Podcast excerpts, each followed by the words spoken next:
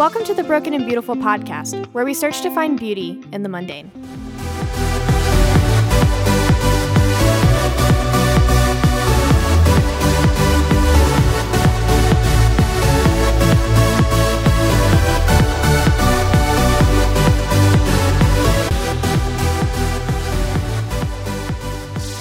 Hey everybody, welcome back to Broken and Beautiful podcast. You have made it this far. We are on episode 4 now, and I don't know what to say. I've almost hit 100 listeners, and that's absolutely insane. I never thought that it would go this far, but thank you guys for all tuning in. It means a lot to me. So I know that quarantine was supposed to end in North Carolina on April 30th, but obviously it did not, and we've been extended to the 8th. So I'm still doing this, still sitting at home, still doing nothing, even though it is finals week for UNC. So that's the reason why this is not going to be a really long one. So this week has been crazy for me. I ended up getting to move out of my dorm room in Chapel Hill, and I didn't think I was going to be able to do that for a long time, and finally I was able to do that. Bittersweet. I didn't want to leave at all. I wasn't able to be there for very long because some of you guys who actually know me know that I live about 5 hours from UNC Chapel Hill, where I go to school. So I ended up getting up at 4 in the morning. Yes, 4 in the morning, the ungodly hour that no one should be awake ever. And I left the house with my family at 4:30 in the morning. We drove all the way to Chapel Hill and had my room like broken down and moved out by 11, and we left. It was crazy. We ate lunch in the car on the way back. We're here at the house by like 4:30 again in the afternoon, and had time to cook dinner and everything. So I was exhausted. And then a couple of days after that, or a day after that, actually, I had a final. And then the next day I had another final. And then I have a final on Monday. So planning this podcast barely happened. And I'm telling you, I'm so tired, but I did it. I'm here, but it's going to be a short one. So hang in there. So I was talking to one of my close friends this week. And I don't know for the life of me how we got onto this, but we were talking about how as believers we should reject earthly expectations. So that's what we're going to be talking about today. But I think that we're going to be talking about it in light of what does it look like to reject earthly expectations, but find your identity in Christ. And this is something that's super near and dear to my heart because I feel like I have definitely struggled with this my whole entire life. I've never been super confident in myself or like my physical appearance or my personality and that kind of stuff. And I feel like that is something that the Lord has been teaching me a lot over the past few years, especially this year at college. It's just given me an opportunity to restart almost and get a new idea of who I am in Christ and who I want to be in Christ. And that has a lot to do with, you know, self-confidence and that kind of stuff. And that, like we were talking about a couple of weeks ago with victory and things like that, that's one of the areas that I'm still looking for to see victory in. So rejecting earthly expectations. The first thing I wrote down in my notes is kind of a definition of what I feel like comes to mind when I think of rejecting earthly expectations. And my notes say, being who God called you to be in a world that wants you to be something different. So I know that some of you know a little bit of my background with bullying in high school and being majorly, severely bullied in high school.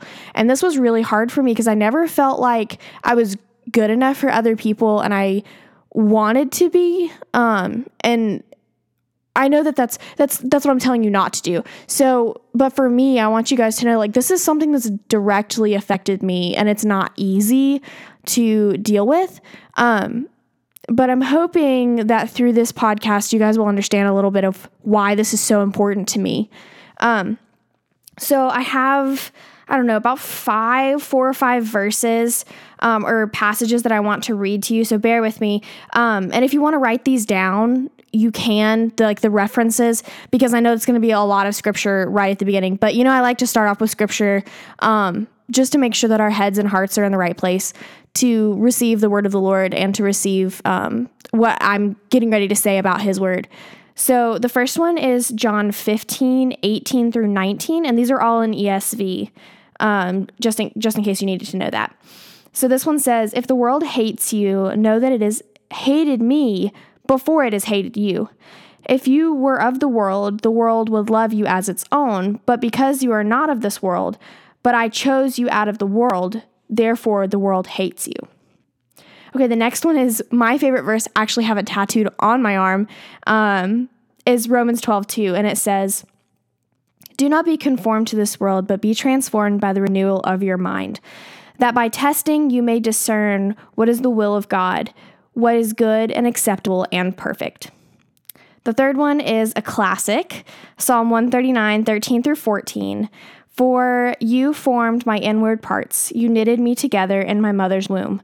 I praise you, for I am fearfully and wonderfully made. Wonderful are your works. My soul knows it full well.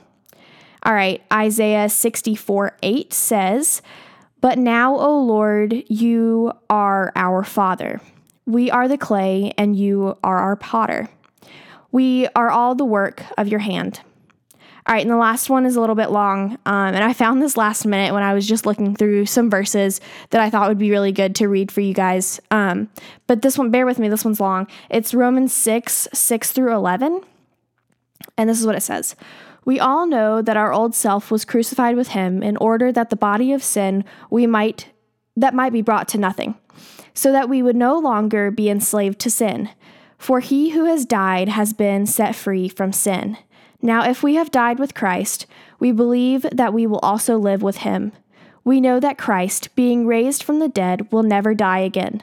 Death no longer has dominion over him. For the death he died to sin, once for all. But the life he lives to God. So you must also consider yourselves dead to sin and alive to God in Christ Jesus. I love that passage so much. So that's going to be kind of our theme for today, talking about identity and rejecting earthly expectations and rejecting the idea that your sin has a hold on you. And this is so just a big issue in Christianity. I feel like this is talked about a lot, and I think it's not over talked about. I don't think that it ever will be. Finding your identity in Christ and being dead to sin is never going to be over talked, but I think it's also kind of talked about in a negative manner, but I'll get back to that at the end. But I just want you to know that I'm going to try to do this in a positive way, because I think that sometimes we're told to, die to yourself, die to your sin. Don't do that bad thing, find your identity in Christ. And it's almost like this pressure, this weird pressure is put on you to be perfect.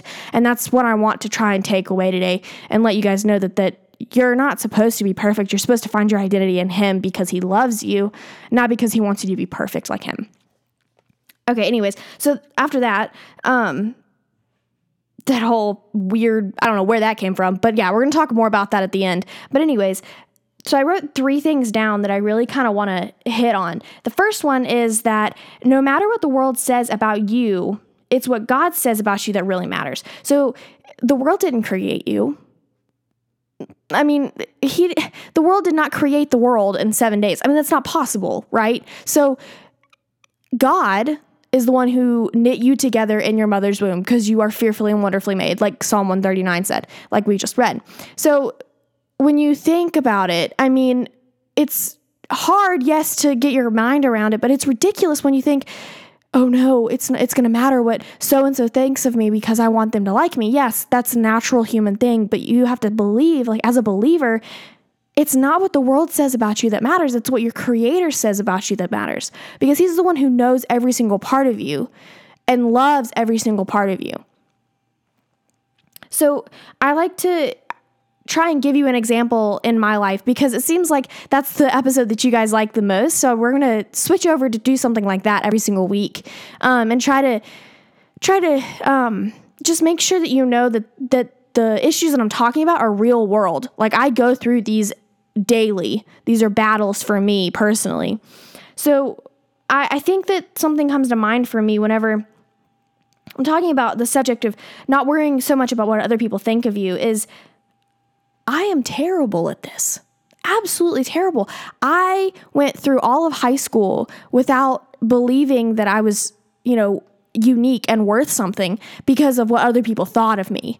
And that's a very real issue. And it's an issue that drives me insane because I understand how it feels to feel like no one cares, so you're not worth anything. And that's totally not true because your worth does not come from what other people say. It comes from what the Lord says about you because he's your creator, like I was just saying.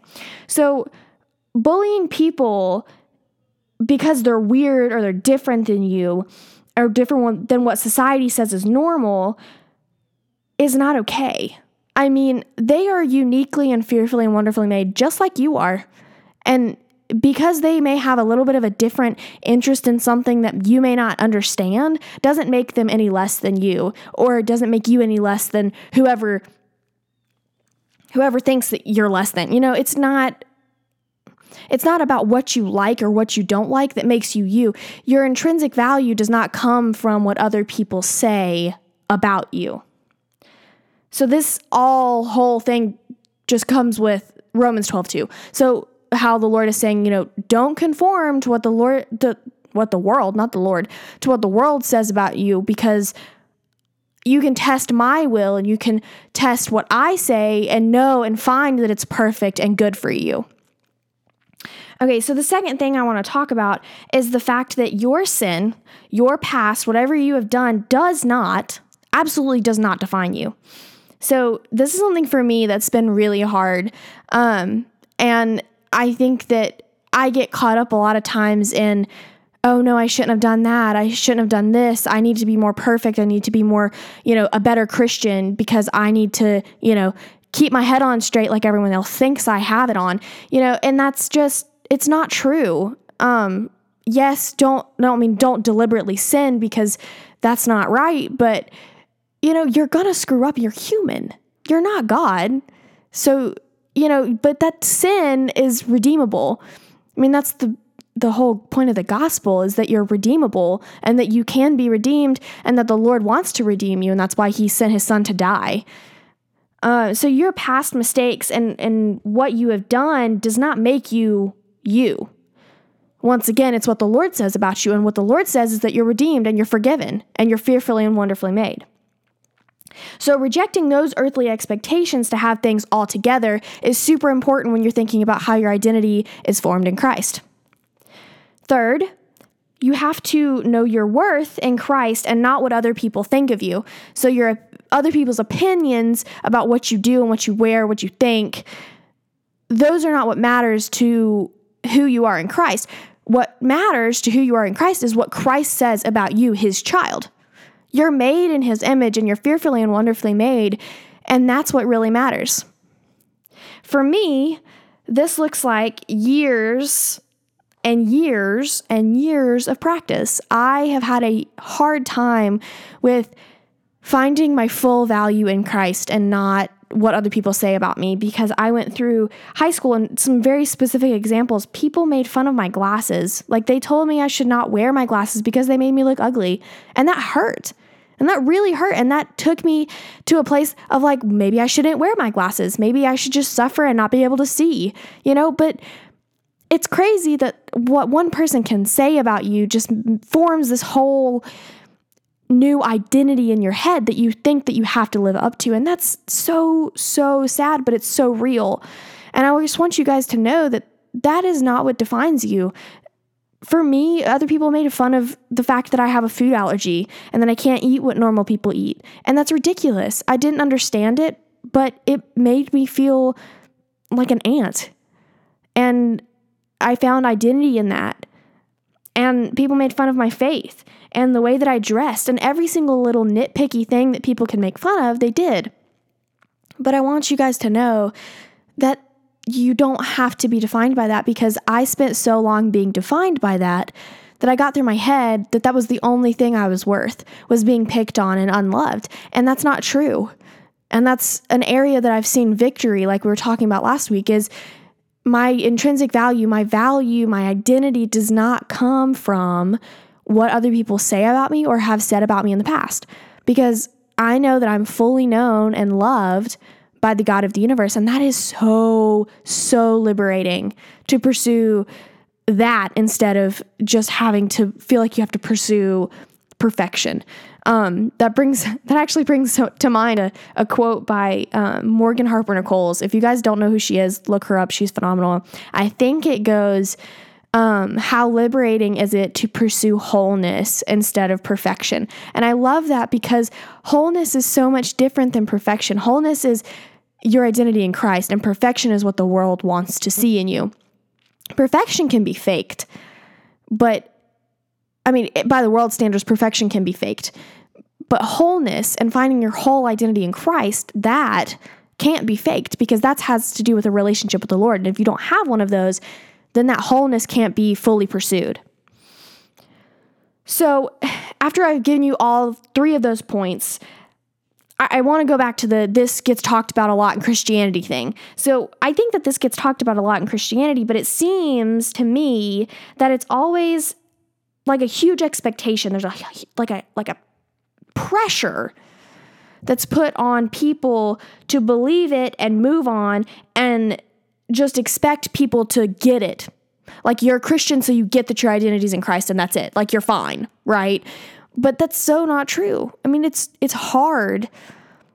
I mean, I'm speaking from like personal experience. It's hard to not listen to what the world says about you because you're H-U-M-A-N, human. You are human. You're not more than human. You're not God. So you can't fully understand that those opinions don't have a weight in who you are.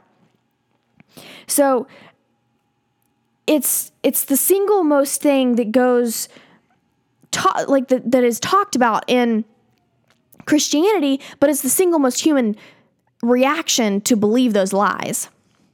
So, but I also want to, tell you guys that it's okay if you don't get this for right now. It's something that's called sanctification, and sanctification is hard, very hard. And it's something that's taken me a long time to understand. And believe me, I'm still understanding it. And there's some days that I'm like, I don't get it. I don't understand what you're doing, God, but I know that you're good. So you may not fully understand this, and you're definitely not fully sanctified, but he's still working on you. Like, he's still working on your heart and your mind and showing you every day how beautiful and how fearfully and wonderfully made you are, and how your identity comes from him and from rejecting those earthly expectations and those earthly opinions of you. So I've spent a lot of time believing those lies. And let me tell you, it's toxic. It hurts. And it's taken me years of healing and praying and other people like speaking truth over me and telling me that my worth doesn't come from what other people believe about me, to really break through that. And honestly, you guys, I'm still working on it. And it's probably something I'm going to have to work on for the rest of my life. But I want you to know one thing before I close. You can see victory in this area of your life because God is good and he is bigger, so much bigger than what you find your identity in this world. He is going to feel every emotion that you feel. He cares. He's a father. Like I've said before, he's going to fill all of those holes. Every single one of them, there's a God-shaped hole in your heart. Okay? And that truth, that you are saved, redeemable, loved, and absolutely worthy, that is your value, and that right there is your identity. Thank you guys so much for tuning in. I know that this one was a little bit shorter than normal, but I think that I hope that this will help you guys out. I'm praying for all of you guys. Thanks for giving me so many listens. Let's see if we can reach 100 this week. That would be phenomenal. Thanks for tuning in, you guys. I'll talk to you later.